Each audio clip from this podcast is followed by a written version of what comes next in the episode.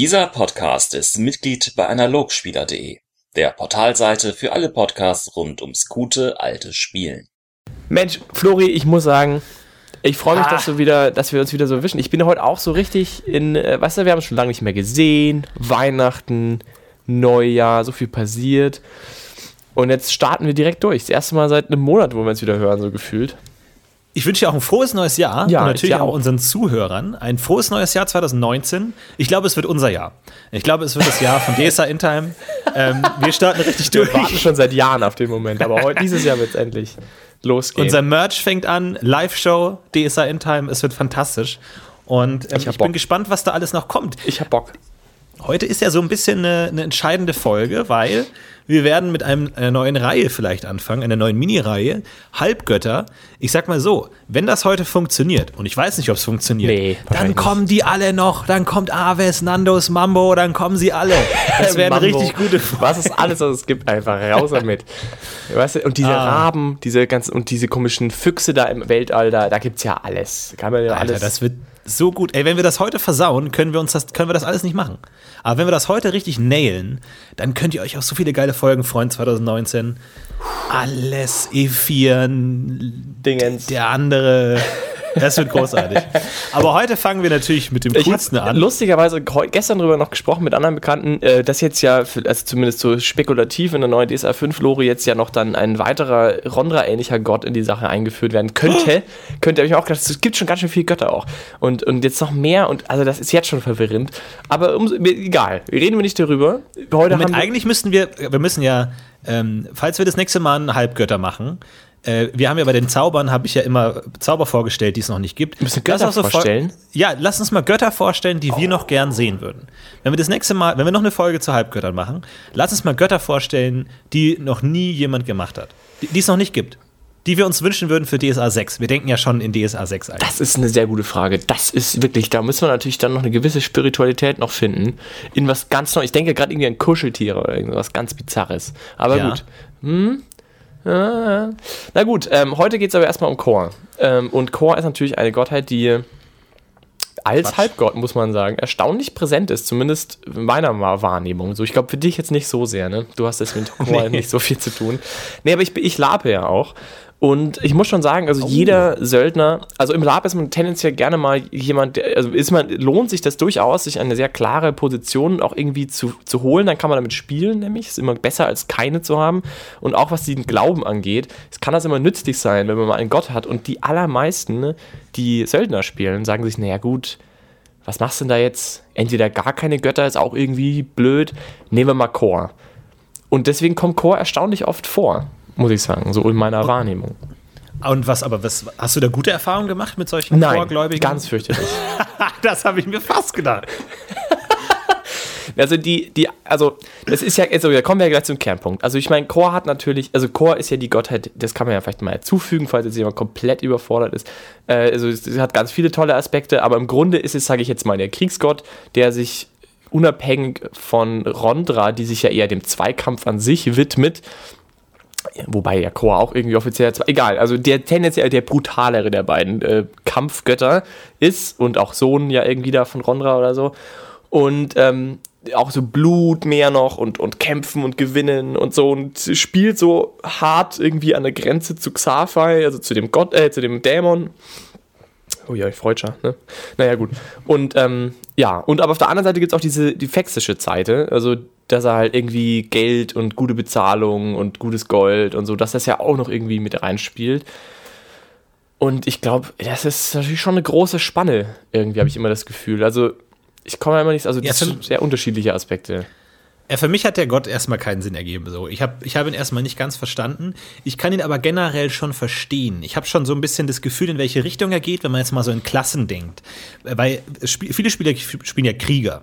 Und da gibt es ja, wenn man an Krieger denkt, viele verschiedene Klassen an Kriegern. Es gibt einmal so diese ganzen weltlichen Krieger, dann irgendwie so die Schwertgesellen oder Ordensritter, Gänseritter oder der klassische Krieger. Und dann gibt es noch diese ganze Sparte von Kleriker-Kriegern, die irgendwie Krieger sind, die kämpfen können, aber irgendwie noch so einen spirituellen Hintergrund haben. Da hast du ja einmal so den, den edlen, tugendhaften Ritter als Rondra-Geweihten, dann so ein bisschen den Paladin, äh, Gerechtigkeit, Licht mit dem Bandstrahler und so den, den schwarzen Ritter, den bisschen, ähm, ja, äh, Schattenhaften als Golgarit.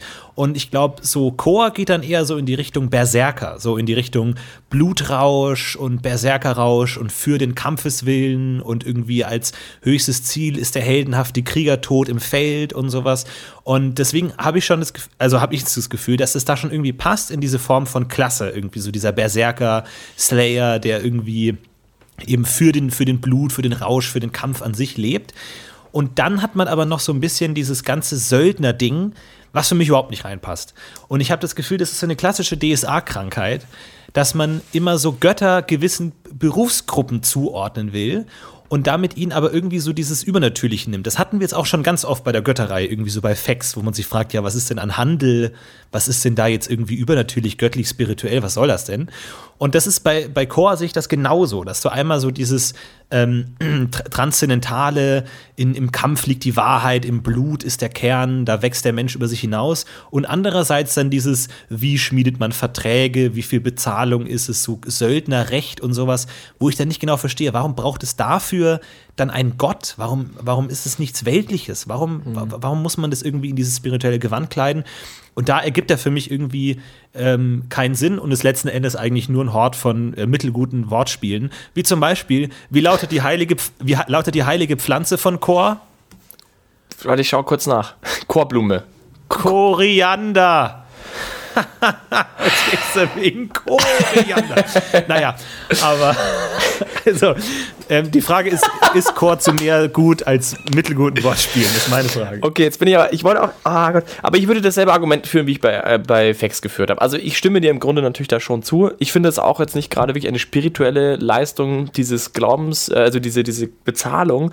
Man könnte natürlich argumentieren von der anderen Seite, naja gut, die Berufsgruppe hat sich den Gott halt dann so rausgesucht und das dann so aufoktroyiert und den Gott quasi zu dem gemacht, wie sie ihn gerne gehabt hätten dass man halt sagt, naja gut, das macht man. Aber ich, ich stimme dir zu und ich finde vor allem, was ich so komisch finde, ist, dass ja, also Söldner sind natürlich in der Zeit eine wichtige Gruppe Menschen im Kontext des Krieges, aber irgendwie diese eigen, also diese, diese eigene ähm, Zusammenrottung unter diesem äh, Glauben, sozusagen, diese, diese Abgrenzung eines Söld des Söldners, sozusagen, des bezahlten Kampfes ähm, zu dem restlichen Kampf, find, es ist irgendwie nicht so ganz nachvollziehbar. Aber ja, äh, ja. Ich muss aber sagen, ähm, die, ich ich komme immer noch vom anderen Winkel, den wollte ich jetzt auch noch mal so in die Runde werfen, weil für mich war Chor immer eine Gottheit, die jetzt unabhängig von den Söldnergruppen immer so ein bisschen so der, der, ähm, ich sage jetzt mal, der verzweifelte Versucher, die Leute irgendwie einigermaßen noch in den Griff zu kriegen. Ich habe immer das, ich komme ja von der anderen Seite und stelle mir vor, du hast irgendwie jetzt einen ziemlich brutalen Krieg.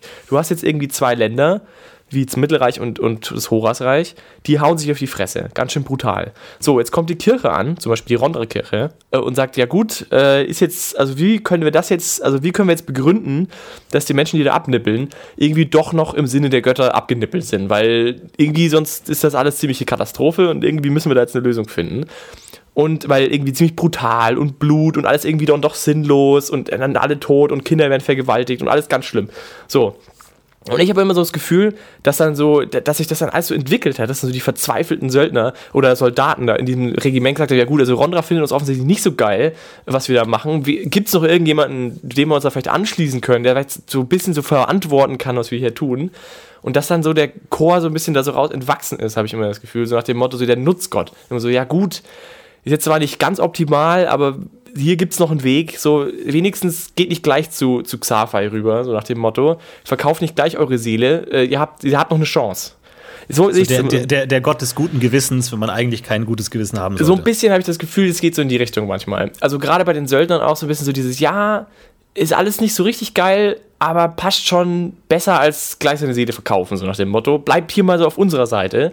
So, und ich meine, also Chor ist ja nicht nur sehr, sehr, sehr, sehr knapp an der Grenze zu den Dämonen. Er ist ja auch teilweise aktiv über der Grenze zu den Dämonen und äh, positioniert sich da ja, sag ich mal, doch schon sehr dunkelgrau in vielerlei Hinsicht. Und ich habe immer so ein bisschen das Gefühl, das ist schon ganz bewusst so eine taktische Methodik, um noch die ein oder andere Seele vielleicht irgendwie im, im, im Pantheon der zwölf Götter zu behalten, ohne dass sie eigentlich alle so hui ab zum Erzdämon äh, irgendwie wechseln. So habe ich es immer so aufgefasst.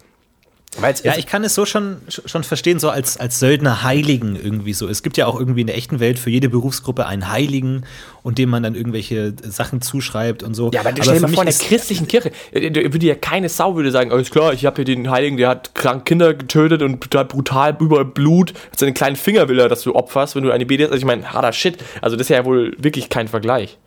Ja, das stimmt schon, aber irgendwie so, so von dem Konzept, dass diese spezielle Berufsgruppe Söldner einen eigenen Gott hat, was ja merkwürdig ist, weil die ja eigentlich ja nicht an das weltliche Leben gebunden sind in irgendeiner Weise, ähm, sondern dass die ja gewisse Prinzipien vertreten und nicht jetzt Berufsgruppen zugeschrieben würden sind. Weil dann kann es ja auch, äh, keine Ahnung, den äh, Gott für die Feuerwehrleute ja. äh, geben und den Gott für die Bogenbauer und den Gott, also da gibt es ja dann irgendwie übergeordnete Prinzipien, wenn man das jetzt mal theologisch betrachtet. Aber aus dem, aus der völkischen Sicht ergibt es total Sinn, dass auch die Berufsgruppe sagt, irgendwie, wir haben jetzt unseren Heiligen. Es ergibt auch total aus der Spieldesigner-Sicht Sinn, dass man sagt, man man will jetzt einen ähm, klerikalen Krieger spielen, der aber nicht immer diese ähm, hardcore-moralischen Prinzipien wie ein Rondra-Geweihter oder ein Bandstrahler vertreten muss, sondern einer, den man relativ normal spielen kann. Ähm, und dann kann man auch mal irgendwie fies kämpfen oder einen Hinterhalt legen oder irgendwie eine Stadt plündern, worauf man Bock hat, kann aber trotzdem sich noch diese übergeordnete spirituelle Ebene geben, dann mit diesen ganzen Blutritualen und so. Auch das gibt äh, total Sinn. Aber in der Welt passt es für mich irgendwie nicht so hundertprozentig zusammen. Das, ich, Was ich, verstehe mein, nicht ganz. Mein größtes Problem ist mit der Gottheit eigentlich immer die Moralfrage. Ich, es fühlt sich ein bisschen an wie bei den Druiden, muss ich gestehen. Also, ich habe kein in sich geschlossenes Moralbild, das da irgendwie dahinter steht. Klar, es ist eine Gottheit, die soll das auch nicht haben und so, du kannst machen, was du willst und bla bla bla. Aber bei mir fängt es ja schon an bei dem Begriff guter Kampf, der hier außerdem lustigerweise in jeder Erwähnung in Anführungszeichen steht. Also, das beschreibt ja schon irgendwie so ein bisschen das Problem damit es ist halt, es soll um Blut gehen, okay. Ähm, was daran jetzt der spirituelle Anteil ist, muss man ein bisschen erraten. Es geht dann so ein bisschen in die Richtung von Firun, würde ich jetzt mal sagen. So dieses Härte und Aushalten, also dass man auch sich selbst Schaden zufügt und dass man vor allem sich nicht heilen lässt, lässt ja drauf, zu schließen, äh, lässt ja drauf schließen, dass man irgendwie die Spiritualität in der Härte eines der eigenen Person irgendwie wahrnimmt. Das ist ja für mich eigentlich die Spiritualität, die ich in Firon sehe. Zumindest hatte ich das bis jetzt so, also hatte ich das so ungefähr gesehen. Das heißt, der Teil ist so ein bisschen offen. So, was ist der gute Kampf? Ist es, ist es Firon? Also, ich meine, bei den Gialskan mischt sich ja auch Firon, Fex und Chor. Also, vielleicht Vielleicht, ja. Es, es, aber, so, ja. aber dann auf der anderen Seite dann irgendwie das mit dem Geld, was halt moralisch überhaupt keine Verbindung mehr zieht. Also da, wo du überhaupt keine offensichtliche Verbindung hast. Also das hat was komplett getrenntes. Entsprechend gibt es ja auch die zwei Wege, äh, Kampf und Geld, weil es wirklich wenig offensichtliche moralische Bindemasse dazwischen gibt. Also irgendwie also mir, mir fehlt da einfach auch ein Konstrukt und das ist eben genau wie bei den, ähm, wie bei den Druiden, wo wir auch drüber gesprochen haben, dass man sehr schwimmt einfach und man muss sich alles irgendwie selber überlegen oder man lässt und hat dann halt aber auch nichts irgendwie so. Ja, es, es, ist schwierig, weil es gibt sowohl Aspekte von Firon und auch von Ronda, wie du gesagt hast. Generell der Kampf, ähm, es geht ja um den Sieg bei Chor, also dass du den Gegner dominierst. Wieder ein neuer Aspekt, wieder ein ganz neuer Aspekt, der mit aushalt, also zum Beispiel, wenn es nur um Sieg ginge, hätte ja Blut wieder keinen Mehrwert. So, dann wäre es ja egal, warum willst du dich vorher verletzen, um dann zu gewinnen? Also das sind ja eigentlich getrennte Aspekte, die ich da finde, die auch von dem, vom Weltbild her von einer ganz anderen Richtung stoßen. Das eine ist eher so, ich halte aus und das andere ist eher so diese Siegermentalität. Die, die ist ja nicht unbedingt, also Firon zum Beispiel will er will ja überhaupt nicht, da geht es ja nicht um Gewinnen oder sowas, vielleicht um Überleben, okay, aber die Spiritualität des, des Geweihten kommt ja aus diesem Aushalten, aus dieser, sag ich mal, dieser Zähigkeit. Und dieses Gewinnen hat ja, ist ja eher was Fexisches, würde ich jetzt mal sagen. Also eher so eine Art, ich übertölpel den anderen oder ich gewinne halt in irgendeiner Art und Weise, ich bin besser als die andere Person. Ich, ich, ich glaube, es ist ein Unterschied, weil ähm, bei, bei Rondra geht es ja auch darum, sich mit seinem Gegner zu messen. Ähm, aber da geht es ja ums, aber, aber geht's ja ums genau, Messen. Mit, ja, genau, da geht es ums Messen. Und wenn der Kampf vorbei ist, der Kampf vorbei. Wohingegen bei Core geht es ja auch so ein bisschen um das Auskosten des Dominierens. Dass wenn du deinen Gegner dominierst, du auch mit ihm spielst und ihn vielleicht umständlicher umbringst, als es nötig wäre. Legendärerweise diese neun Streiche. Die neun ist ja immer die große Zahl bei Core. Das heißt, es geht gar nicht so darum, sich zu messen, wie bei Rondra, einfach so, das, das als, als Kunst in sich zu sehen, irgendwie die, die Kampfkunst äh, zu meistern, sondern auch darum, sich äh, eben daran zu erfreuen freuen, den Gegner zu dominieren, sich als der Stärkere zu sehen. Und das ist ja auch so ein bisschen der Kampf als, sage ich mal, äh, äh, kosmischer Filter, um die Schwachen von den Starken zu trennen. Also das ist auch wieder so ein leicht Firun-Aspekt, zu sagen, der, der gute Kampf ist die, die Möglichkeit, die Starken von den Schwachen zu trennen. Und dann gibt es aber trotzdem noch so ein bisschen diese Moralkomponente, dass gewisse Dinge dann doch verboten sind. Wie zum Beispiel, es dürfen Menschen nicht geschändet werden. Es geht zwar schon darum, Beute zu äh, bekommen und zu plündern, aber es dürfen Menschen nicht geschändet werden. Und jetzt ist die Frage, warum nicht? Und dann ist es so ein bisschen schwammig, weil dann kommen wieder diese beiden Aspekte. Dann geht es nämlich darum, dass das nämlich die Söldner-Ehre beflecken würde. Und da klingt für mich so ein bisschen durch, das ist schlecht fürs Geschäft. Es ist schlecht fürs Geschäft, wenn wir, wenn wir schlecht und wenn wir irgendwie links und rechts die Leute vergewaltigen, dann kriegen wir keine Aufträge mehr, dann halten sich die Leute eher fern, was, ich, was auch keinen Sinn ergibt, weil normale Soldaten im Mittelalter im Kriegen natürlich auch das völlig selbstverständlich gemacht haben, Städte geplündert und vergewaltigt wurden, als Belohnung für den Sieg. Also das verstehe ich nicht ganz und es erklärt sich mir theologisch nicht ganz, ähm, weil wenn du sagst, es geht um die, um die Dominanz, Warum dann nicht eine vollständige Dominanz? Warum dann nicht alles unterwerfen, wenn du der Stärkere bist? Es gibt, heißt dann nämlich auch im, in diesem äh, Kunchumer Kodex, das so ein bisschen der Kern des Chorglaubens ist, heißt es auch, wenn der Gegner sich nicht selbstständig bewaffnet, darfst du ihm auch nicht schaden. Also du darfst keine Zivilisten umbringen, du darfst keine Kinder umbringen, kein Massenmord, ist alles verboten, solange der Gegner nicht aus freien Stücken eine Waffe in die Hand nimmt. Erst dann ist er ein ähm, Gegner. Und da ist dann auch so ein bisschen die Frage, da kommt dann wieder so dieses Messen wollen von Rondra mit rein, weil dann muss es ja notwendigerweise um einen Wettstreit der Kämpfer gehen, weniger als um das Aussortieren der Schwachen und Starken. Also es ist, es ist nicht ganz konsistent, wie ich finde. Und es ist auch nicht ganz klar, warum man diese beiden eigentlich fast konträren Aspekte, dieser Blutrausch, alles fertig machen, irgendwie sich als der Geilste fühlen und dieses kühle, kalkulierende, so viel Säult und dann doch den Gegner schon ein bisschen ausspähen, damit man jetzt nicht komplett in Hinterhalt läuft und sich schon so ein bisschen überlegen, für wen man kämpft, weil dann könnte man sich als zukünftige Auftraggeber so ein bisschen vergraulen. Das ergibt für mich nicht wirklich einen Sinn. Einerseits heißt es Kampf um des Kampfes willen, das steht spezifisch im, im Regelwerk, aber auf der anderen Seite ja nicht, weil wenn du dann wirklich, wenn es dir so wichtig ist, dass du vernünftige Verträge schreibst und mit den richtigen Leuten zusammenarbeitest dann kann es ja nicht nur, nur um den Kampf gehen, dann muss es ja auch um den Sold gehen. Also worum geht's jetzt? Mhm. Wenn du mhm. einerseits sagst, klar, übernatürliches im Blutrausch, Erleuchtung, dann passt dieser ganze Sold-Aspekt nicht mehr rein. Und wenn du einfach sagst, hey Leute, es ist wichtig, dass wir irgendwie eine vernünftige Organisation haben, dass Söldner fair bezahlt werden, dann passt dieser ganze Blutrausch, Leute dominieren Aspekt gar nicht mehr rein, wenn es letztlich nur ums Geschäft geht. Also man hat ja. da Rondra, Fex und äh, Fihon, wie du gesagt hast, alle so vermischt wo ich nicht genau weiß, in welche Richtung man jetzt geht und man sich, glaube ich, irgendwo auch nicht genau entscheiden kann, weil man irgendwie natürlich als DSA-Gott sich klar vom Dämon abgrenzen will und irgendwelche moralischen ähm, ich wollte gerade die Richtung, wollte ich jetzt gerade schlagen, ne? da habe ich ja vorhin schon angedeutet. Ich habe immer so ein bisschen das Gefühl, dass man, also jetzt aus einer menschlichen Sicht gesehen, also das, ich weiß nicht, ob das jetzt so die, die dahinterstehende Idee ist, aber so würde ich das irgendwie als aus einer menschlichen Sicht irgendwie betrachten, wenn man sagt, man hat jetzt diese Kirche, man lebt in dieser Welt und man versucht, also man hat ja natürlich diese, diese stete Gefahr, dass die Leute, die sich Chor anschließen und die, sag ich mal, auch diesen sehr blutigen Pfad von Chor folgen, dass die natürlich sehr, sehr anfällig sind für die erzdämonische Wesenheit gegenüber Rondra, weil das ja eigentlich geht sehr stark in die Richtung und du bist dann echt nicht mehr weit weg. Und aus dieser, und aus dieser Angst heraus ähm, und vielleicht auch, weil eben dieser Weg auch vielleicht sehr volksversprechend ist, weil er ja sozusagen alle Schranken löst. Also du sagst, wenn du jetzt diesem Weg folgst, diesem, diesem blutrünstigen Weg und eben diese, dieses Dominieren an deiner vordersten Front steht, dann bist du für Räuberei und gut, Vergewaltigung anscheinend ja nicht, aber irgendwie ja dann doch. Und also es geht dann schon in die Richtung so nach dem Motto, die Welt gehört dir. Und wenn du jetzt in die Richtung gehst und wenn du jetzt ein Heer hast, das sozusagen vielleicht eben eine also ganze, sag ich mal, Soldatentruppe, die in diese Richtung schlägt, dann hat das natürlich große Probleme. Zum einen natürlich ähm, für die kriegstreibenden Organisationen oder Länder oder was auch immer, die jetzt irgendwie ihre Soldaten in den Griff kriegen müssen, zum anderen aber auch, die und die ihre, die ihre Soldaten in den Griff kriegen müssen, die sich auf eine Gottheit berufen können, also sprich auf irgendeine moralische Instanz berufen können. Das heißt, es ist ja ein richtiges Problem.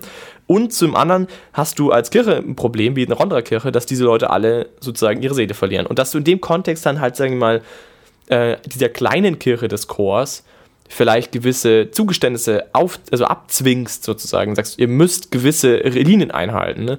damit ihr überhaupt, sage ich mal, diesen, diese Unterstützung von unseren restlichen Kirchen bekommt. Also nur, euch gibt es nur, weil wir es zulassen und wir lassen es nur zu, wenn ihr halt zum Beispiel diese Schranken einbaut, so nach dem Motto, Vergewaltigen ist nicht okay und ihr müsst schon so ein Mindestmaß an Disziplin muss irgendwie da sein und äh, kümmert euch doch mal mehr um das Geldthema hier so. Das ist doch eh viel wichtiger für euch das ist immer so ein bisschen meine Erklärung, mit der ich das Ganze dann so ein bisschen in die Schranke kriege, sage, okay, so könnte es für mich funktionieren, weil eben in, in, dem in dem theologischen Topf, den du jetzt gerade beschrieben hast, finde ich, stehe ich vor demselben Problem irgendwie. Dass du sagst, irgendwie, da, da, da crashen irgendwie mehrere sehr, sehr unterschiedliche Vorstellungen von dem, um was es jetzt eigentlich zu gehen hat. Und es ist sehr unklar irgendwie. Und ich finde zum Beispiel alleine die Aussage auch, dass du im, im Blute oder im Blutopfer und im Blutritual der Wesenheit Kors näher sein willst, finde ich völlig unmissverständlich, weil ich nicht verstehe, was spirituell daran sein soll. Wenn es nicht einfach nur diese, diese, diese eigene Stärke wie Firons hat ist, ich, ich kann mir nicht wirklich vorstellen, wie, ein, wie mehr Blut jetzt per se irgendwie spiritueller sein kann. Das irgendwie, oder dass ich da irgendwie einer Gottheit nahe komme. Also wenn ich sage, ich bin der Handwerksgott ich handwerke vor mich hin und ich komme in eine Art Arbeitstrance. Das kann ich mir vorstellen, weil das, das kann ich irgendwie nachvollziehen. Wenn du dich verstümmelst, keine Ahnung, wenn du dann irgendwann unter, Unterblut hast, sag ich mal, und dein Kreislauf abkackt, okay, vielleicht reden wir von dem, aber irgendwie so, so ganz nachvollziehen kann ich es, wenn ich ehrlich bin, nicht. Also das klingt für mich einfach irgendwie so ein bisschen nach, äh, nach so einem eher, sag ich mal, einem bildlichen Erklärung dieser Gottheit, so nach dem Motto, mehr Blut, das sieht cooler aus und ist krass und hat krassen Impact so und je krasser, desto mehr Glauben. So irgendwie in dem Kontext vielleicht. Ja, was, was natürlich da, da nahe liegt, sind so Bilder wie Blutrausch oder Berserkergang oder sowas, dass du eben durch eigenes Blutvergießen dich in so eine Art Rausch versetzt, um dann irgendwie, keine Ahnung, der, der menschlichen, körperlichen Welt transzendierst. Okay, aber das ist dann, ja, sag ich aber mal, in der Kampfsituation. Ja, genau, aber, aber das wird genau nicht beschrieben. Nirgendwo habe ich diese Form von Blutrausch beschrieben. Das kann man ja sagen, dass du dich als jetzt irgendwie, keine Ahnung, dem spirituellen zugeneigten Krieger und du bist völlig bereit, deine körperliche Hülle fallen zu lassen und im Krieg dich aufgehen zu lassen und dir ist gleichgültig, ob du stirbst oder nicht. Das sind ja alles interessante Aspekte. Aber das wird spezifisch nicht beschrieben. Und es heißt sogar in diesem Kodex, dass die wichtigste Verantwortung eines Kämpfers das Verhalten von Ordnung im Chaos der Schlacht zu tragen ist. Ja, und durch das, das ist, gefestigte moralische ja. Wesen eines Chorkriegers die Schlacht gerade nicht in ein wildes äh, Chaos und Töten und Blutvergießen verfallen lassen kann, woraus dann das Dämonische äh, entstehen könnte. Also diesen ganzen Blutaspekt dann auch nicht durchgezogen. Und ich verstehe auch nicht genau, wie dieser Kampf aussehen soll. Weil letztlich bist du dann wieder bei Rondra. Weil wie soll denn der Kampf aussehen, dass man den nicht in Chaos ähm, ver verfallen lässt? Wie genau sieht das denn aus? Und auch da sind sich die Dinge unklar. Wenn du schon so ein Regelwerk baust, dann muss es auch irgendwie klar sein. Irgendwie, da heißt es dann zum Beispiel, man ist sich nicht ganz sicher, ob man fliehen die Gegner verfolgen darf oder nicht. Manche machen es so, manche machen es so. Ja, okay. Also was denn jetzt? Also soll ich mich jetzt in meinem kämpferischen Dominanzgeilheit zurückhalten und fliehende Gegner nicht niedermetzeln? Oder ist gerade das die Idee, dass ich gerade so viele Leute niedermetzel, wie es geht und ich durch meine furchteinflößende Gestalt sie zum Weglaufen bringe? Das muss schon klar sein, wie das gemeint ist. Ansonsten ergibt das überhaupt gar keinen Sinn. Also ich würde, ich würde auch sagen, ich gehe in dieselbe Richtung. Ich glaube, so eine Art Kampfrausch und so Rausch in einer Kampfsituation, glaube ich, wäre für mich die Art Spiritualität, die auch sehr gut passen würde in die DSA-Welt, muss ich gestehen. Und ich glaube, es gibt ja auch sehr historische Beschreibungen davon, ähm, dass Leute, die diese, diesen Kampfrausch spüren, also dass du einfach diesen Moment, in dem du vielleicht halt diese extreme Adrenalin-Situation und äh, Angst um dein Leben natürlich, aber dann auch irgendwie so eine gewisse Klarheit, weil es dann irgendwie ja eh schon wurscht ist, so du kommst dem jetzt nicht mehr aus und dass du dieser Moment der Freiheit vielleicht, oder wie auch immer man das beschreiben mag, ich habe es ja persönlich selber noch nicht erlebt, aber dieser Moment vielleicht halt eben eine gewisse, ganz spezielle Art von Rausch oder, oder Trance-Zustand ist, das könnte ich mir für Core sehr gut vorstellen, dass das das ist. Aber dann ist es genau wie du sagst, natürlich hat das eine gewisse Ordnung. Also das heißt ja nicht, dass du deswegen komplett wahnsinnig wirst. Aber dass du eben, dass das der, der spirituelle Aspekt ist, den du suchst. Also dass du eine, eine sag ich mal, eine Spiritualität in der Kampfsituation versuchst herzu, herzustellen. Und ich denke, viele Aspekte von Core spielen auch in die Richtung, aber eben an manchen Ecken und Enden stoppt es dann eben irgendwie auch. Es, es, ist problematisch, vor allem DSA bildet ja die Erfahrung des menschlichen Lebens sowohl als Götter als auch als Dämonen ab. Also die Dämonen bilden ja alles ab, was, sag ich mal, grob gesagt negativ ist. Das heißt, dieser vollkommene Kontrollverlust, dieses wilde sich im Blut vergehen und um sich schlagen, wäre dann wieder dämonisch. Das heißt, man muss irgendwie so einen Mittelweg finden. Einerseits es irgendwie spirituell zu machen, andererseits ist dann auch nicht zu übertreiben. Ähm, das heißt, glaube ich, wenn man das dann konsequent durchgeht, ist natürlich man da immer so an diesem Zwischenglied zwischen Göttern und Dämonen. Und was letzten eigentlich so die für mich die einzig sinnvolle Definition ist von Chor, ist, wie du am Anfang gesagt hast, das Kratzen am Dämonischen irgendwie und der verzweifelte Versuch ist irgendwie zu, ähm, zu, zu bändigen. Aber durch die Texte, die uns gegeben wurden zu Chor, ergibt das für mich letztlich nicht hundertprozentig Sinn.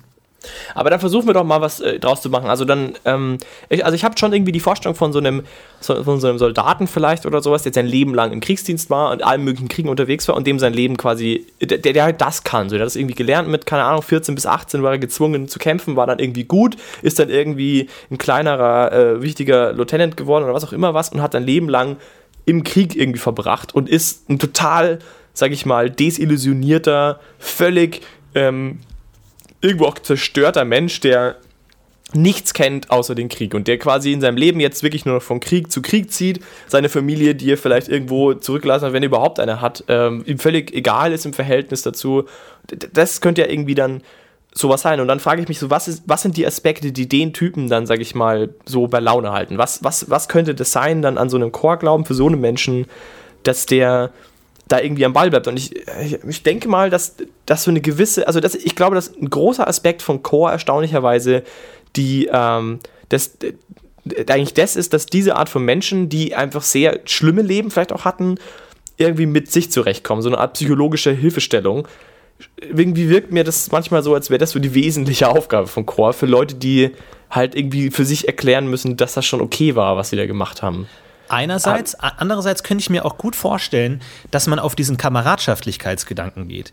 Dass du sagst, äh, dass sozusagen Chor steht für den Schildwall, für die Gemeinschaft im Kampf. Sozusagen, dass man sich gemeinsam ähm, als Einheit sieht und sozusagen gemeinsam sich auch gegenseitig stützt und gemeinsam als Einheit kämpft, sei es jetzt die Söldnertruppe oder die, Mil die, die militärische Einheit, dass man daraus irgendeine Form von Spartaner-Romantik macht, dass man sich in ja. seiner Stärke gegenseitig äh, stützt und so. Äh, Chor beschreibt leider das exakte Gegenteil, beschreibt genau die Individualität des Einzelnen, der eben genau sagt, äh, mach dein Ding, kämpf für dich und natürlich sind Söldner in Gruppen organisiert, aber natürlich auch einzeln irgendwie als, als jemanden, der sein, sein Schwertarm verkauft und auch da heißt es in den Chortexten irgendwie wie, man verhandeln muss, wie man den Vertrag richtig schreibt. Also so ein bisschen als, als, als Unternehmer sich selber sieht, wie man selber aus seiner Kampfkraft jetzt das meiste rausziehen kann, was vollkommen fernab von jeder Spiritualität ist.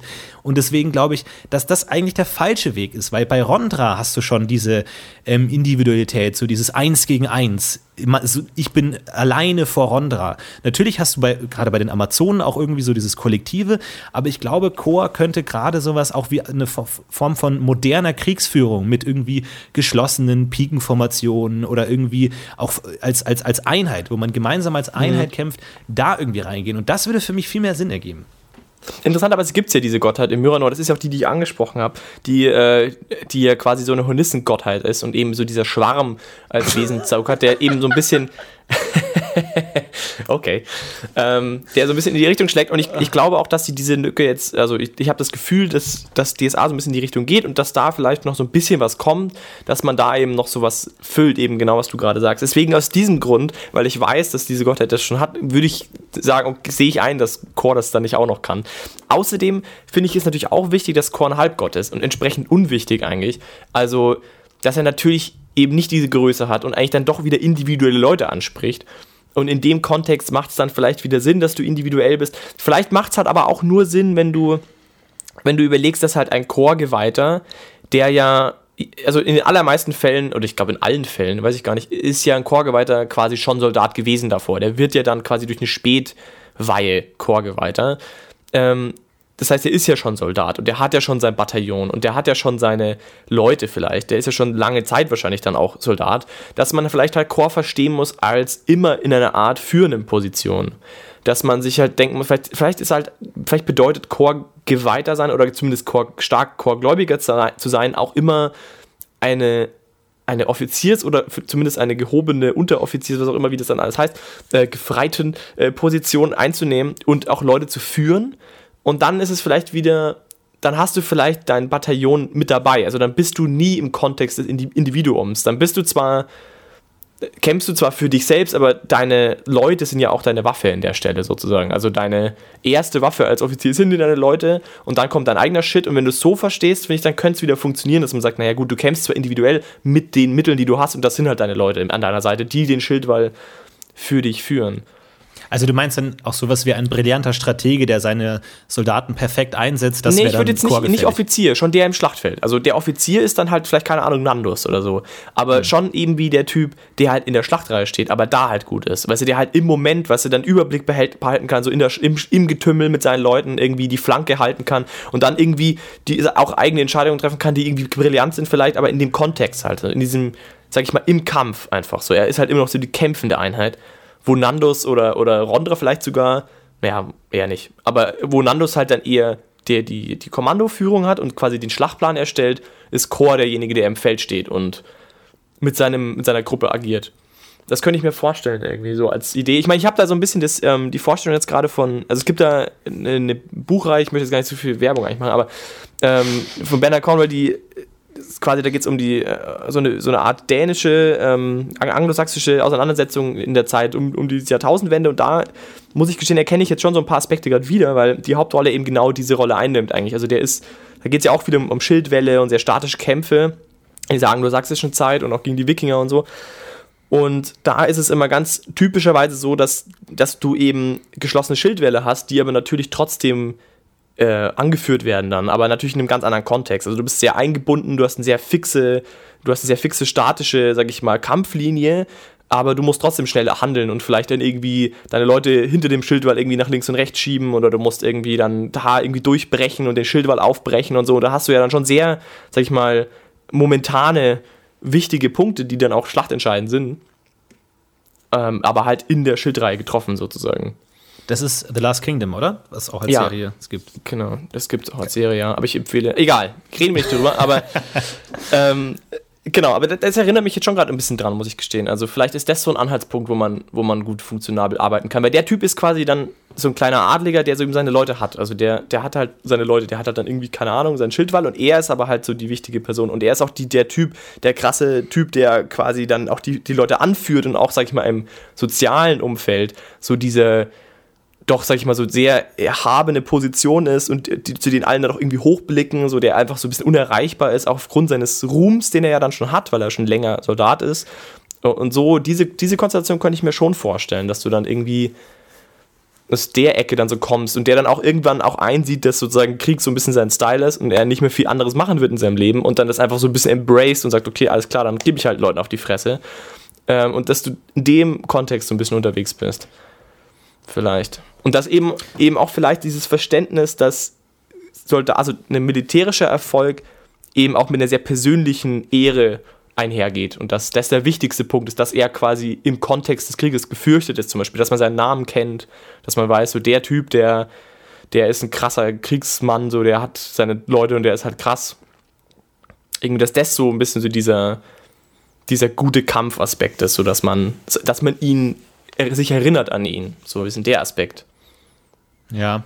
Ja, nee, stimmt. Das würde für mich auch mehr Sinn ergeben, so ein Soldatenehre, Soldatengott. Aber es ist halt immer so, also eigentlich könnte für mich Chor auch ersatzlos gestrichen werden, weil ich finde, es ist, man, man kann, man sollte auch nicht alles immer spirituell und göttlich durchsetzen wollen. So, ich glaube, es ist so ein bisschen bei, bei DSA gibt es. Das war außerdem jetzt gerade der Moment, Götter. Die, das ja. war jetzt gerade der Moment außerdem, wo wir keine Podcasts mehr machen können über Halbgötter, als du gesagt hast, dass du ja gestrichen gehört. Weil das war es einfach.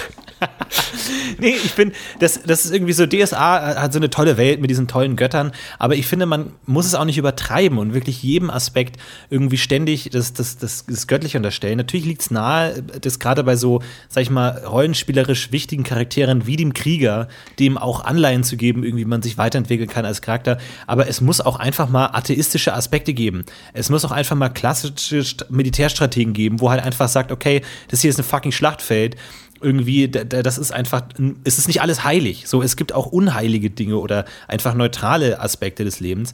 Von daher ähm, ist es jetzt für mich so eine Notlösung zu sagen, man macht hier dem zu einem Soldatengott und so. Aber ähm, es ist auch schwierig, das dann wieder so von Ronderer zu trennen. Du kannst natürlich auch als Ronderer ähm, diese ganzen Aspekte äh, angehen irgendwie. Wobei du halt bei Ronderer nicht so dieses systematische Kämpfen und strategisch ähm, sinnvolle und dann auch den Gegner verfolgen und irgendwie niedermetzeln oder den in die Reiterei reintreiben, damit die ihn niedermetzeln. Also einfach so klassische Militärstrategie, die Ronda jetzt irgendwie die Nase rümpfen würde, ist, ist bei Core gerade super gut, weil du perfekt deine Leute kontrollierst und beherrscht hast und irgendwie sowas.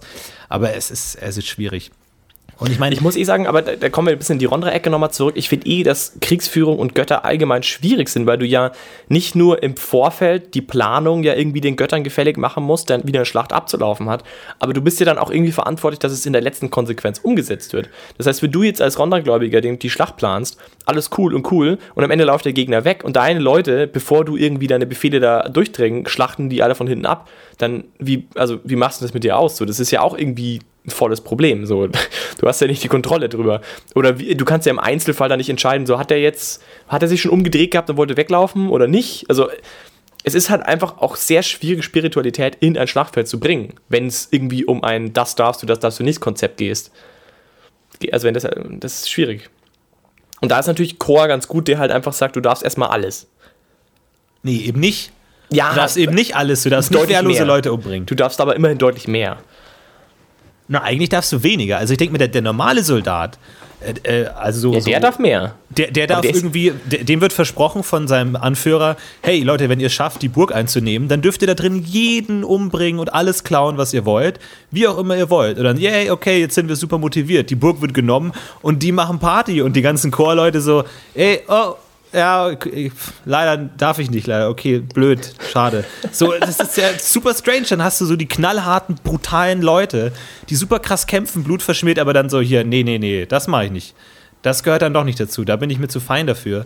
Das ist dann schon komisch irgendwie. Wenn du, wenn du schon die dreckige Seite des Krieges in den Gott packst, dann musst du auch bis zum Ende gehen und sagen, dann ist alles Dreckige am Krieg heilig. Und dann muss es auch einfach den geben, der einfach sagt, okay, du hast hart gekämpft, du hast dich bewährt, du bist einfach der Stärkere, jetzt kriegst du auch alles. Jetzt kann, darfst du dir Sklaven nehmen.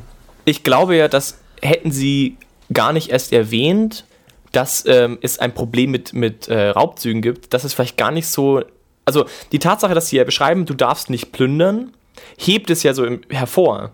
Das heißt, wenn jetzt aber jemand. Ganz quasi kurz, du, du, darfst schon plündern, du darfst nur nicht brandschatzen und keine Menschen okay. schänden. Okay, aber ich meine, wenn, wenn du das nicht erwähnt hättest, äh, würde ich mich mal interessieren, wie viele Leute ihre Charaktere so gebaut hätten, dass das dann vorgesehen ist. Also, ob die dann nicht. Weil ich habe das Gefühl, dass, wenn du eben so ein krasser, blutrünstiger Chorgeweihter bist, dann ist ja der Kampf der wesentliche Teil. Was du danach machst und wie weit du dann Leute schändest und auch nicht, ist ja in dem Kontext erstmal gar nicht drin. Eigentlich hört ja dann Kors, sage ich jetzt mal, Spiritualität in dem Moment auf, wo sich keiner mehr wehrt.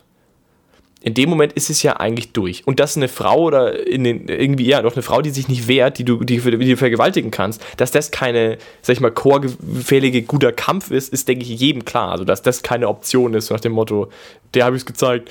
Ähm, entsprechend würde mich mal interessieren, ob das dann, ob das überhaupt vielleicht sogar kontraproduktiv ist, extra zu erwähnen, dass Plündern nicht drin ist, weil vielleicht hätte das sonst niemand so überhaupt zusammengebracht. Vielleicht hätte ja, man sonst das, das halt getrennt und hätte gesagt, naja, vielleicht geht es gar nicht so sehr um den Gewinn danach, sondern halt eben um den Kampf und das ist ja eigentlich dann auch der wesentliche Teil. Und dann endet quasi die Spiritualität und dann, danach ist nichts mehr heilig. So, dann ist es halt unabhängig von dem Charakter, was er dann macht. Das hat dann aber mit Chor nichts mehr zu tun. Also Chor will nicht von dir, dass du nicht plünderst. Chor hat überhaupt kein Interesse dran, was du machst, nachdem der Kampf vorbei ist. Ja. Aber es, ich sehe da natürlich auch so ein bisschen um das Abgrenzen vom Dämonischen, ne? dass du weißt, wo ist der Kamm, wo ist der, der Punkt überschritten. Und es ergibt ja auch total Sinn, diese, diesen ganz, diese ganzes Kriegerhandwerk irgendwo in Regeln zu fassen, zu festzulegen, was dürfen Soldaten, wenn sie eine Burg erobert haben, wie viel Geld muss man Leuten zahlen, was passiert, wenn der sein Bein verliert, wie viel Geld kriegt er dann, kriegt er überhaupt Geld, das sind alles wichtige Sachen. Aber das muss ja nicht kirchlich oder göttlich irgendwie geregelt werden. Das können die, die, die, die Soldaten und die, die Offiziere ja so machen. Ich ist ja der Kuchuma, wie heißt das? Kuchuma, wie? Kunchuma Kodex, ja. Da, da das, steht, das, ist von das könnte ja auch ein ganz profaner, genau, das könnte ja. ein ganz profaner Kodex sein. Und in verschiedenen Kulturen gibt es verschiedene Status Quo, wie man dann das zu, zu handhaben hat. Das, das muss nicht irgendwie ähm, klerikal sein. Das ist für mich dieses alte leidige Thema, dass man profane Aspekte mit spirituellen vermischt und dann gibt es immer den klassischen DSA-Kniff und wie machen die DSA-Autoren diesen Kniff? Nämlich, man sagt, es gibt verschiedene Strömungen. Es gibt nämlich die Strömung guter Kampf und es gibt die Strömung gutes Gold. Und der gute Kampf ist dann all dieses mythische Wahrheit im Kampf, Blut, bla. Und der, die Strömung gutes Gold, was das genaue Gegenteil ist, kümmert sich dann um Organisation und Vertretung von Söldnern und Gladiatoren. Und es sind dann so Art Notare, die dann die Verträge abhandeln, wo ich mir denke, warum hat das irgendwas mit übernatürlichen Wesen zu tun? Und selbst dann, selbst wenn man das einführt, ähm, dann ist die Chorkirche dann auch immer so wahnsinnig lose äh, strukturiert und es gibt keine Hierarchien. Was passiert denn, wenn du als Söldner zu einem Chorgeweihten gehst und sagst, hier, ich habe für den Typen gekämpft, der hat mir zwei Dukaten versprochen, ich habe nichts bekommen? Was passiert denn dann? Läuft dann der Chorgeweihte zu dem Adligen und sagt, hallo, äh, hier, also setzt er dann dieses Recht durch? Wie, wie funktioniert dieses System? Wenn du das schon aufbaust, als es gibt hier Soldaten- und Söldnervertretungen, dann verstehe ich nicht, wie das funktionieren soll. Das wird überhaupt nirgendwo beschrieben, was dann letztlich ist. Das sind wieder alles Individualisten, die mit ihren eigenen Söldnerhaufen durch die Gegend ziehen. Aber äh, an wen kann ich mich denn wenden, wenn mal wirklich jetzt dieses, wenn wirklich diese Garantie mal eingefordert werden sollte? Wie funktioniert das denn? Das, das ergibt für mich keinen Sinn. Das kann man alles auslagern in klassische Notare und Richter und von mir aus Preios-Leute, die einfach diese Verträge formulieren und dafür sorgen, dass sie durchgesetzt werden. Warum man da dann nochmal dieses ganze ähm, Söldnergedöns braucht mit Verträgen und wie viel Geld, das ist, ergibt für mich keinen Sinn. Hm. Den Teil einfach, ja. einfach rausnehmen. Dieser ganze gutes Gold, das braucht kein also, Mensch. Das muss nicht übernatürlich sein. Ich muss auch sagen, zum Beispiel, eben gerade an der Stelle kommen wir wieder ganz am Anfang zurück zu meiner Lab-Thematik und dass viele Leute eben Core, sag ich mal, Gläubige spielen. Und bei den aller, aller, aller, allermeisten Fällen sind es eben die des Wege des Goldes, weil eben keiner Bock hat, sich umbringen zu lassen die ganze Zeit. Weil Core natürlich in seiner blutigen Form auch am Lab relativ problematisch ist, weil du immer auf die Fresse kriegst und dann hast du den ganzen Spielabend nichts mehr zu tun, weil du verletzt rumliegst. Ähm, oder auch so ist es halt ziemlich crazy einfach. Und deswegen machen halt viele das mit dem Gold und meine Erfahrung ist einfach, dass es völlig belanglos ist. Ich spiele ja auch in einem Söldnerhaufen und wir haben das an sich auch. Und ja, das, das war's. Einfach so. Da, da, da kommt nichts mehr. So. Da, da, ist nichts irgendwie. Das, das ist völlig beliebig einfach. Es könnte einfach nichts sein. Ich glaube auch, dass die meisten von meinen äh, Mitkompagnons das ähnlich sehen. Es ist halt einfach, man, man macht das, weil man irgendwie gerne eine Gottheit hätte, mit der man spielen kann, wenn es mal drauf ankäme. Aber das ist wirklich so der einzige Grund, warum man Core benutzt in diesem Gold-Kontext. Weil du brauchst ihn einfach nicht. Du kannst auch so dein Geld verlangen und einfach sagen, mach mal. Und wenn du irgendwie 15 Mann stark bist am Platz, dann zahlen dir die Leute auch die Kohle, weil was wollen sie denn sonst machen? Und ich meine, so, das, so läuft's halt auch. Ich meine, wenn du irgendwie zwei Hanseln bist, irgendwie, zwei Deppensöldner und du irgendwie dich irgendwo einkaufst und du überhaupt nichts durchsetzen kannst, dann ist es vielleicht problematisch. Aber wenn du halt einen Söldnerhaufen hast, dann brauchst du keinen Unterstützer, der dir irgendwie auf die Schulter klopft und sagt, ich helfe dir jetzt hier mit, dem, mit den Soldverhandlungen, weil dann bist du der krasse Söldnerhaufen und dann zahlt man dir schon dein Geld. Ähm, also sehe jetzt auch nicht so den Mehrwert irgendwie. Das stimmt schon. Aber ich glaube, die Tatsache, dass wir jetzt über den Blutteil reden, so viel, ist ja auch irgendwie der, klar, irgendwie darum, dass es darum irgendwie dann schon eher geht, einfach. Dass das schon der Aspekt ist, der, der wirklich funktionieren kann, zumindest. Oder der was in die Welt bringt, die, das, was man irgendwie sieht, wo man damit was anfangen kann. Gehe ich mal davon aus. Ich überlege gerade, ich weiß gar nicht, ob ich vom, vom reinen Spiel her so ein Fan davon bin, dass man diese ganzen, also jetzt den Versuch, diese, diese dreckige Seite des Krieges noch durch Chor zu retten. Weil dadurch machst du es ja eigentlich dem, dem Kämpfer zu leicht, weil der ja eigentlich immer noch als Auffangnetz hat er ja Chor irgendwie. Wenn er sich zu weit von Rondra entfernt, ist er direkt bei Chor und passt schon, weil es ja offizieller Gott es ist doch, fände ich viel interessanter, wenn du dieses Fangnetz gerade nicht hast und dass eigentlich jeder Kampf dich potenziell den Dämonen zuführt, weil du immer in Gefahr läufst, irgendwie einfach, weil du Bock hast, einfach jemandem Unschuldigen die Kehle aufzuschneiden oder irgendwie Leute zu vergewaltigen oder krass bist, dass du da immer Gefahr läufst, ähm, eben abzurutschen, so wie es in der menschlichen Natur eben ist, dass wenn du dich in extremen Situationen begibst, wie im Krieg, dann kann es sein, dass eben auch die dämonischen Aspekte von der Persönlichkeit durchkommen und deswegen finde ich es eigentlich gar nicht so sinnvoll, dass du mit einem Chor immer noch diese Fanglinie hast, sondern Aber dass, man du, muss dass, schon- dass, der, dass der Dämon viel präsenter um die Ecke lauert und es auch einfach passiert, dass wenn einfach viele blutrünstige Menschen um ihr Leben kämpfen, dann hat es eben nichts mehr mit Heilig Heiligkeit zu tun, sondern dann sind die Dämonen am Werk. Aber das hast du ja auch so. Also, das ändert ja nichts dran. Nur weil du Chor hast, hast du ja trotzdem die Linie irgendwo und sagst du, da ist gut. Ich glaube nur, also Rondra ist schon gut weit weg von dem Soldaten. Also die Wahrscheinlichkeit, dass irgendein Soldat im Schlachtfeld im Kampf an Rondra betet, ist, geht gegen null, weil, also du, du weißt einfach, das bringt nichts. Also es hat nichts mit Rondra zu tun, wenn du da irgendwie im Schlachtgetümmel stehst, überall die Eingeweide rumliegen und du gerade wie ein Wilder mit deinem zerbrochenen Schwert auf dem Helm einzimmerst von dem anderen Typen, bis der endlich tot ist. Also ich glaube, das ist einfach so weit weg, dass du da gar keine Chance hast. Und ich glaube, dass daraus, dass dann schon eine Notwendigkeit besteht. Und, und eben so Persönlichkeiten, die ihr Leben lang Krieg führen. Und sowas gibt es ja in der mittelalterlichen Welt. Es gibt ja Leute, die ihr ganzes Leben im Krieg sind. Und das ist das Einzige, was sie können. Und auch nicht, weil sie so, um, also nicht mal unbedingt, weil sie so sau gerne die ganze Zeit kämpfen wollen, sondern weil es halt das ist, was sie machen. Also das ist halt ihr Ding. So, das ist halt ihr Leben. Sie sind da rein gewachsen, das haben sie gelernt, da sind sie auch gut darin, das können sie machen. Und natürlich, wahrscheinlich sind sie auch ein bisschen freaky drauf. Also wahrscheinlich sind sie nicht irgendwie total nette Typen, aber sie sind halt zu dem geworden. Und ich glaube, daran ist schon eine, irgendwie eine Wahrhaftigkeit, die irgendwie dann auch schon abgebildet sein darf, finde ich. Es ist halt was, Chor ist halt eher eine Gottheit, die, sage ich mal, einen menschlichen Aspekt anspricht, der eher wächst, als dass er existiert. Also ich, ich würde zum Beispiel nicht sagen, dass jemand auf die Welt kommt und sagt, alles klar, ich bin Chormann, ich bin Chorgeweihter hier. Das steckt in mir drin so. Ich würde sagen, Chorgeweihter wirst du, wenn das, das Leben dich dazu macht, einfach. Also du, wenn du als Person einfach in dieses Leben geboren wirst, es dein Leben lang machst und dann am Ende ein, ein, diese Person bist, die halt das macht und sonst nichts. Dann könnte es, und diese Person, glaube ich, sucht sich das aber dann nicht aus. So. Das ist nicht so, dass die dann so überlegt, so, ah, okay, pass auf, ich glaube, Chor passt für mich. Sondern ich glaube, du, das ist dann eher so was, sag ich mal, langsames, der sich da rein bewegt. Und, und Rondra ist ja schon was eher Theoretisches. Also Rondra hat ja schon so einen spirituellen Ansatz und da kannst du dann schon irgendwie schon als 14-jähriger Novize sein und dann das lernen und so und so ist die Gottheit gestrickt. Aha, okay, und jetzt äh, machen wir den Gottesdienst und jetzt machen wir diese heiligen Verehrung und so und die tolle Heilige hier hat den heiligen Kübel von Wa- was nicht wo, dem über den Kopf gezogen. Ja, toll. Ist ja schon, sag ich mal, ein Büchergottheit irgendwo auf eine Weise und Chor halt gar nicht einfach. Und das finde ich, schon noch ein Unterschied ich glaube, die Leute, die an Gott, an Chor glauben, werden niemals und sind furchtbar, fürchterlich schlechte Rondra-Geweihte. Haben überhaupt nichts gemein. Ja. Oder wenig, würde ich sagen. Aber sie haben coole Liturgien. Also Ja. geht so.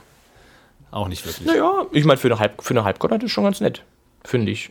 Also andere Halbgötter haben, ja, jeder hat so ein, zwei ganz schöne, aber der hat auch auf jeden Fall auch ganz coole.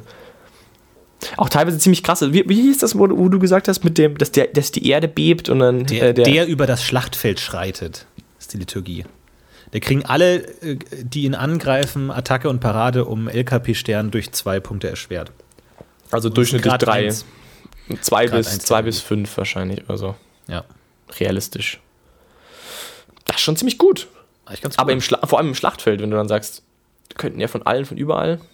Aber es würde natürlich schon in diese Richtung gehen, desjenigen, der einfach bekannt ist, so, so ungefähr nach dem Motto. So, es würde dir auch sehr viel Ehre bringen, ihn umzubringen. So, er ist halt die Person am Schlachtfeld. So Klar, du bist dem der, Motto. der krasseste Typ auf dem Schlachtfeld. Was haben, die haben noch diesen, diesen sieben, neun Streiche in einem, also dass du. Ja, dass man da, das finde ich leider auch nicht so, also das finde ich konzeptionell ganz nett, aber leider, glaube ich, sehr, also unnütz. Aber ich, ich, ich lasse mich eines Besseren belehren, aber ich glaube, neunmal draufhauen. Was ist denn, wenn du da nicht triffst? Ja, du, kannst, du kannst bei den ersten acht kannst du TP zurückhalten und die dann gesammelt im neunten abfeuern, sozusagen. Wo, aber es stimmt schon, wenn der neunte pariert ist, das ist alles umsonst. Und vor allem, du gewinnst ja nichts, wirklich, außer dass du die Rüstung besser umgehst. Ja, Das kann schon mal ganz geil sein, aber Ist, ist sehr theoretisch. Aber gab es nicht auch so ein, so ein Ding, dass, du, dass du beim neunten Treffer automatisch tötest? nee, das glaub, das ist war ähm, irgendein anderes nee, nee, nee, das ist äh, sieben Streich. nee, keine Ahnung, das ist was anderes. Äh, Ich finde es aber auch trotzdem eine sehr coole Liturgie halt für den Kontext der, sag ich mal, der rituellen, des rituellen Kampfes. Ich muss, ich finde nur, bei diesen neun Streichen in einem, es würde mir schon reichen, wenn du einfach sagst, okay, ich mache jetzt neun rituelle Streiche und der neunte ist besonders krass und ich lasse das Ganze, mit dem ich halte TP zurück vorher weg, würde mir auch reichen, also wenn es einfacher ist. Wenn du einfach sagst, es geht nicht darum, es im Kampf einzusetzen, es geht darum, dass es cool ist, dann finde ich, ist es mir fast schon zu kompliziert. Ich glaube, die Idee ist einfach, dass du mit dem neunten Streich den Gegner tötest. Weil es ist schon ein Ja, bisschen klar. peinlich, wenn du der super krasse Typ bist mit einer neun auf die Stirn getätowiert und dann tötest, machst du einen neuen Streich und dann lebt der Gegner noch und dann, ja, okay, 10, 11, 12 aus. So, da, dann, dann muss nach neun auf Schluss sein. Weil sonst wird es ein bisschen unangenehm. Fängst du dann wieder von vorne an. Aber das ist dann wirklich, also dieses, dieser mit dem Gegner spielen und ihn, sage ich mal, fast wie, wie Katz und Maus ihn demütigen mit diesem neuen, das äh, kratzt schon sehr nah an Grausamkeit dran. Einfach den Gegner unnötig kompliziert töten, ihn fast schon quälen, dass du ihn nicht einfach mit einem Streich tötest, wenn du es könntest, sondern ihn einfach versuchst einfach mit ein bisschen Style zu töten, mit neuen Streichen. Das ist schon recht nah an Grausamkeit dran eigentlich. Das kann mir niemand erzählen, dass das noch so weit von Grausamkeit weg ist, obwohl eigentlich es im Original Kunchimer Kodex heißt, dass ähm, der, der chorhafte Krieger äh, äh, Gegner des, äh, ähm, von Grausamkeit und Gleichgültigkeit ist. Aber gut, das Aber- aber was dann ist denn- Feinheiten. Aber oh, was ist denn zum ja gut, das ist auf jeden Fall auch ein bisschen schwieriger, aber was ist denn zum Beispiel mit, ähm, wie hieß denn der aus, aus, aus äh, Game of Thrones, der Speermann? Ich habe den Namen vergessen. Der äh, mit zweiten und dritten Staffel dann das Zeitliche segnet. Ich muss jetzt ein bisschen spoilern, ich denke, die allermeisten Hörer werden es wissen. Ähm, du weißt, wen ich meine? Oh, das ist schon so lange her, dass ich es gesehen habe. Aber da, der Typ ähm, Speermann? ist. Ja, komm, Der gegen den Mountain kämpft, oder was? Ja, genau, jetzt. Ach so, das war doch dein super- Lieblingscharakter. Ja, ja, was? Ja, ja. Und da hast du jetzt den immer. Namen vergessen. Das ist voll peinlich, ne? Wie die großen Supernerds wissen das nicht. Egal. Aber der zum Beispiel, glaube ich, verkörpert ja auch sowas. Also der spielt ja auch mit, mit, mit dem mit Mountain. Ja. Also da könnte man schon auch in die Richtung gehen und sagen, naja, gut. Und das ist ja als auch nicht brutal in dem Sinn. Es ist halt, es geht eher in die Richtung, dass er sozusagen der Menge zeigt, wie krass er ist. Also ich glaube, da geht es eher um die Außenwirkung als um die Innenwirkung. Wobei eigentlich schon eher der Mountain für Core stehen würde, oder? Tja, das ist jetzt die Ich Frage. weiß ja. es nicht genau. Schwer zu sagen. Das ist echt ein, ein sehr interessantes Beispiel. Wer von beiden wäre da eher was? Also der Mountain wäre definitiv derjenige, der auf Sieg geht, aber ich glaube, der Mountain ist absolut unspirituell dabei. Ich glaube, ich würde sagen, der Mountain ist einfach profan. Geht vielleicht sogar, äh, gut, nee, aber Xafai würde er auch nicht sein. Ja, wobei, nee. Das ist schon voll im Chor, im Kontext des Chor. Also das, was, was der Typ macht, hier Kopf zerplatzen lassen und so, ist völlig Chor eigentlich. Ziemlich cool. Ja, das ist halt so die Frage, ne? Also so, so, so fiese Tricks, dreckiges Kämpfen, habe ich jetzt nirgendwo explizit. Doch, doch, doch, doch, doch, aber, aber steht hier doch, doch, doch, doch, doch. Hier steht definitiv alle Mittel und Wege, scheißegal. Mach, was du willst. Alles, was dir zur Verfügung steht. Da gehört natürlich auch dreckiges Kämpfen dazu. Okay. Auch Magie? Tja, das ist die Frage. Eigentlich ja, würde ich sagen, an sich ja schon. Aber irgendwie, also Heilungsmagie und so ist ja wiederum nicht okay. Ja, aber jetzt, wenn Das ist so aber der Punkt, wo es dann wieder Artefakt keinen Sinn mehr Aber das ist eben der Punkt, wo es dann wieder nicht mehr so richtig Sinn macht. Weil Heilung, also dann kommt ja der Aspekt, dass du es irgendwie so mit, dass du dich selber auch am Anfang schadest und so, also dass du dann irgendwie aus der Nachteil heraus gewinnst, also dass du irgendwie so eine Art dramaturgischen Kampf gewinnst, dass du irgendwie von hinten kommend nochmal das Feld aufrollst. Du, du verletzt dich am Anfang schon mal vor, damit du einen kleinen Nachteil hast, so nach dem Motto. Ja, Und das dann sind auch alles keine so halbdämonische so. Sachen, so Schmerz und Schmerz genießen und so. Das ist halt alles so semidämonisch, aber halt nicht ganz. Und dann ergibt es halt keinen Sinn mehr, weil diese ganzen dämonischen Aspekte ergeben nur Sinn, wenn man bis ans Ende geht. Wenn du einfach der krasse Masochist bist, der sich gerne selber aufschneidet und irgendwie in, in, in Schmerz, Grausamkeits, äh, Ekstase rumtanzt, dann kannst du dann nicht auch bei halber Strecke Stopp machen. Dann kannst du nicht sagen, ja, einen Finger schneide ich mir ab, aber nicht alle. Finde ich jetzt ein passendes Beispiel auch. Okay, ein, okay. Naja, gut. Das, das sind okay, die ich ganz, glaub, ganz harten Laper. die, die schneiden sich auch Finger ab. Die. Ja. Nee, aber es, also Core gibt es, glaube ich, habe ich noch nie einen ganz krassen gesehen. Auch weil es, glaube ich, auf einem Lab nicht gut funktioniert, weil du willst ja dann schon auch inklusiv spielen. Und wenn du Core bist, ist, bist du halt schon sehr speziell. Außerdem würde ich gerne mal denjenigen denjenigen sehen, der das glaubhaft rüberbringt. Dann reden wir weiter. Also wenn jemand mir glaubhaft den brutal krassen Chorgewalten darstellen kann, dann reden wir weiter. Viel Ketchup. Wenn du bei der Anreise siehst, jemand hat vier Flaschen Ketchup in seiner Tasche, weißt du, oh ja, das Hardcore, Hardcore, Chor. Aber irgendwie, aber dann denke ich auch wieder, ist das dann Chor? Was ist, ich frage ich frag mich auch jetzt nach, dem, nach einer Stunde Podcast, frage ich mich immer noch, welchen Aspekt ich als Chor bezeichnen würde. Ich glaube, ich glaube, ich würde in die Richtung gehen, die ich zwischendrin mal gesagt habe, in diese, du bist Anführer einer Einheit und du bist, also die Spiritualität ähm, ergibt sich quasi in der Gruppe im Schildwall, in diesem, sag ich mal, Kampfrausch im Schildwall. Das ist für mich jetzt was, wo ich noch am nächsten an eine spirituelle Erlebnissituation glauben kann. Wenn du dich nur aufschneidest den ganzen Tag und über Blut rumspritzt, verstehe ich nicht, was daran spirituell sein soll, außer dass du echt ein Weirdo bist und komisch. Geld, denke ich, ist klar, dass es nichts Spirituelles unbedingt hat, wie reich du bist, sondern es ist eher so ein Nutzding. Ja, und sonst. Ansonsten so ist es genau. eine Gewerkschaft. Es ist eine Söldnergewerkschaft. Ja. Heilige Söldnergewerkschaft. Ich finde es aber schon interessant. Wahrscheinlich streiken die auch. Nö, heute nicht. Nö. Nö. Aber was ich, was ich ganz spannend finde, aber ist schon, dass sehr viele von den Weg des Blutes-Typen anscheinend ja dann auch Xaphai anbeten. Also dann schon auch dämonisch werden. Also, ich meine, man könnte natürlich so ein bisschen das Nandusche Konzept wählen und sagen, je tiefer man in die Kirche eintaucht, desto mehr realisiert man, dass dieser ganze Gewerkschaftsaspekt keinen kein spirituellen Mehrwert bietet und dass man, wenn man spirituell da einsteigen will, halt einfach zu Xaphai geht. Könnte ich mir vorstellen, dass man sagt, okay, die Typen, die halt wirklich Individualisten sind und halt richtig krass sind und halt, sag ich mal, ihr selbst aufopferungsvoll, gewinnorientiert und halt so ein bisschen ab vom Schuss unterwegs sind, dass die dann Xaphai anbieten, weil die sagen, okay, das ist aber ein Ding. Kann ich mir schon vorstellen. Und dass dann vielleicht der Armeetyp so dazwischen irgendwo steckt, der seine Banner anführt, der ist so irgendwo dann zwischen den beiden Fronten und dann der, der eigentlich nur irgendwie einen Grund braucht, damit er sein Geld bezahlt bekommt, der ist halt dann Weg des Goldes Typ. Und er ist ja vor allem auch primär eigentlich nur im Süden vertreten. Also im Norden gibt es das ja eigentlich kaum, so wie ich das verstanden habe. Wobei die, die meisten Frage, Halbgötter im Norden sind nicht. Also ich, ich glaube, die Argumentation ist oftmals, dass auch die Preiauskirche sehr stark ist im Norden und da geht halt deutlich weniger. Und im Süden wird dann der Einfluss im Brauhaus einfach durch ganz viele Halbgötter ersetzt. So ein bisschen. Oder da ist halt Breihaus nicht so stark und dann ist halt viel anderes auch irgendwie okay. Also, ich meine, Breihaus zum Beispiel in Chor sind keine guten Freunde, das denke ich ist klar. Was ich ja auch mhm. irre finde, ist eigentlich, dass in der neueren Lore, also ich habe das auch nie gespielt, diese Abenteuer, und ich habe es auch nur erzählt bekommen, muss ich gestehen, aber dass in der neueren Lore ja ähm, die Geschichte um Helme Hafax, der ja auch, sage ich mal, aus den bösen Reihen versucht, ein bisschen herauszukommen und Kontakt aufnimmt zu den Guten, ne? dass der am Ende einigermaßen konstruktive Zusammenarbeit mit der Chorkirche in Gareth findet. Ähm, sei jetzt mal dahingestellt, ob das jetzt gut oder schlecht ist, aber ich muss gestehen, ich finde das auch schon ganz schön also das offenbart schon viel von dem Verständnis der Chorkirche, die da irgendwie mitschwingt, so ein bisschen, dass da vertreten wird, so dass es irgendwie dann auch okay ist mit so Leuten wie einfach Helme Hafax, der so der Inbegriff des, des Feindes irgendwie ist, dass das dann irgendwie schon okay ist. Also und das für die Leute, die irgendwie in Gareth hocken und da Tempel verwalten, also ja dann eher so die milden Typen eigentlich sind, könnte man meinen. Es ist schon ein sehr dunkelgrauer Gott. Und ich finde das eigentlich ähm, eher uninteressant, wenn man den Gott als so dunkelgrau anlegt.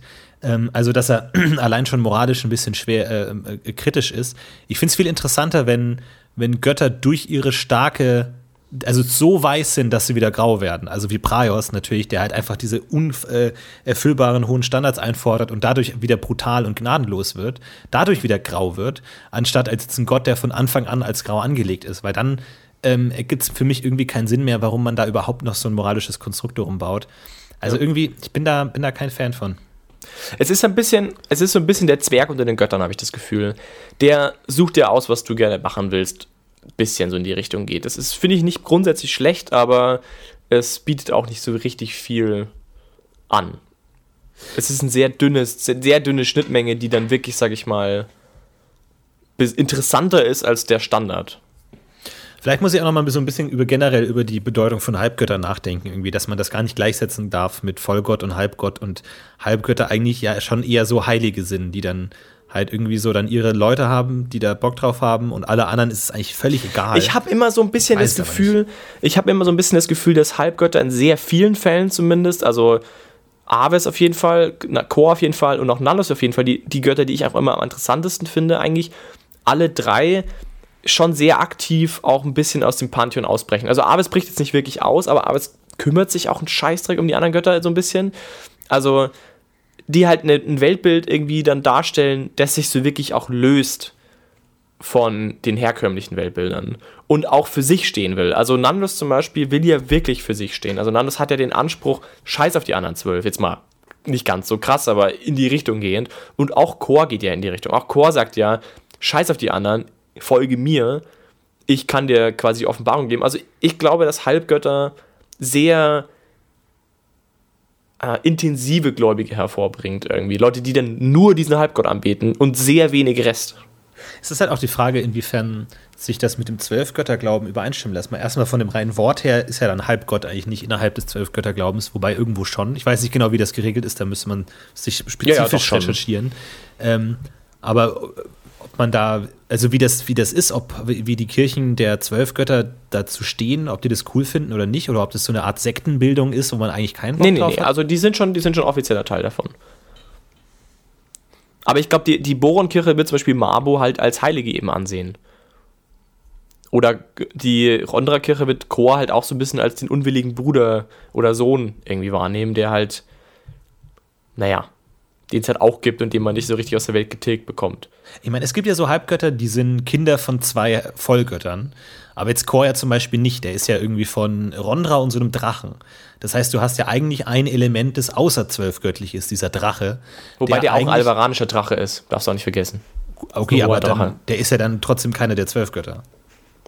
Ja, Was aber ist er ist das schon dann? irgendwie nah dran. Er ist schon irgendwie so ein Gottdrache. Also ist schon, schon vergleichbar. Aber es stimmt schon, es gibt ja auch Halbgötter, die wirklich von, Le- von ähm, Menschen quasi gezeugt werden. Also so ist es nicht. Also Ifern zum Beispiel. Das heißt, es Also ich meine, irgendwie ein bisschen sind dann nicht diese ist- Halbgötter eigentlich die, die, die, die äu- äu- äußere Elemente mit reinbringen? Dann bewegen sie sich nicht auf ein Stück aus den zwölf Göttern. Ja, aber genau, ich weiß, glaub, das muss man jetzt spezifisch angucken. Also, also es ist nicht wirklich so, dass sie außerhalb sind, aber ich glaube, dass viele der, dieser, dieser Halbgottheiten immer individuell dastehen wollen. Also Ifin jetzt nicht so sehr, wenn ich mich nicht ganz täusche, aber eben so ein bisschen für sich, also dass halt die, die Anhänger dieser Halbgötter oftmals ihr ganzes Leben in diese Richtung bewegen. Also es gibt wenige, also ich habe immer das Gefühl, es, ist nicht so passend, ein bisschen halbgottgläubig zu sein. Es ist, funktioniert nicht so gut wie bei den anderen Göttern. Also du bist immer so alle Zwölfe, die sind alle so ein bisschen. Wenn du Halbgötter anbetest, ist der, der Halbgott in deiner Hierarchie immer deutlich weiter oben als alle anderen. Habe ich immer das Gefühl. Das ist, weil, weil sie so speziell sind, weil sie so nischig sind. Und auch bei Chor ist es ja nicht anders. Würde ich sagen. Und Aves zum Beispiel ja auch. So, wenn dein Lebensinhalt das Wandern und das Reisen ist, so, dann ist das natürlich der wesentliche Teil deines, deiner, deiner Weltsicht. du, ich bin gespannt auf die Aves-Folge. Ich bin sehr gespannt, wie wir Oh das angehen. Vielleicht machen wir so eine, äh, so eine Outdoor-Folge. So Die müssen wir erst. Die müssen wir, wir, wir wandern durch die, die bayerischen Alpen und nehmen Oh währenddessen Oh. Podcast auf. Während wir durch Oh die Gegend oh wandern. Wäre das nicht schön? Oh je. Ja, so nach bist 20 Minuten brechen wir dann erschöpft zusammen. ja, genau, müssen gerettet werden. Aber das finde ich doch schön, dass wir auch mal versuchen, diese, diesen Inhalt von, von Halbgöttern selbst zu leben und den Göttern selber nah, näher zu kommen. Ja, gibt es auch eigentlich einen Zockergott? Einfach jemand, der so am PC spielen seine Freude hat? Schade, wahrscheinlich Keine nicht. Ahnung, Left Hand vielleicht. Den YouPorn-Gott. Naja, gut. Mensch. Ja. Ich glaube, wir haben uns heute keine Freunde gemacht. Ich sag's ganz ehrlich. Ich glaube also, auch nicht. Die ganzen Laper werden alle wütend in der Kommentarspalte. ich habe aber, ich bin immer derjenige, der das kritisiert und sagt, ja, lass uns doch mit diesen Chorarm ganz lassen und so. Und immer so, nee. Und Ding. Und ich glaube, das wird, ja, wird sich nicht ändern nach dem heutigen Podcast. Du wirst ab jetzt nur von allen Chorspielern sehr fies angeschaut auf jedem Lab. Die wissen Gott sei Dank nicht, wer ich der, der wollte uns abschaffen. nee, nee, nee. Ganz kurzes Protokoll. Du Doch, wolltest doch, ihn die abschaffen. wissen, die wissen alle, wer du bist. Philipp. Scheiße. Alle kennen dich. Also Leute, ich, ich bin bereit, darüber zu sprechen, wenn ihr mich dafür nicht prügelt, okay? Ja, schreibt in die Kommentare, wie ihr Core seht, äh, was ihr für gute und schlechte Erfahrungen mit mach, gemacht haben und wo wir überall falsch liegen. Und schreibt uns, welchen äh, Halbgott wir als nächstes äh, bearbeiten sollen oder ob wir es komplett lassen sollen. Und ähm, Warum bietest du das auch noch an? Bring sie nicht auf dumme Gedanken. Florentin. Mal die ganzen anderen Sachen, Rastulla, Aber Rohr und Grohr. Ja, das ist natürlich auch mein Lieblingsding. Ich muss aber gestehen, ich habe ähm, jetzt in letzter Zeit auch ein bisschen was mit no äh, hier Novadis gemacht und vielleicht ergibt sich da mal eine Folge. Mal sehen. Mal sehen. Mal sehen. Falls ihr sonst noch äh, Vorschläge habt für Folgen, worüber wir sprechen sollen, schreibt sie auch gerne auf dsa-intern.de unter kommende Folgen. Äh, was euch auch au- einfällt als Thema, ähm, nehmen wir gerne. Und ansonsten, haut rein, bis zum nächsten Mal. Ich sag Tschüss. Ja. Ich sag auch äh, Adieu, ihr alle. Ciao. Ciao.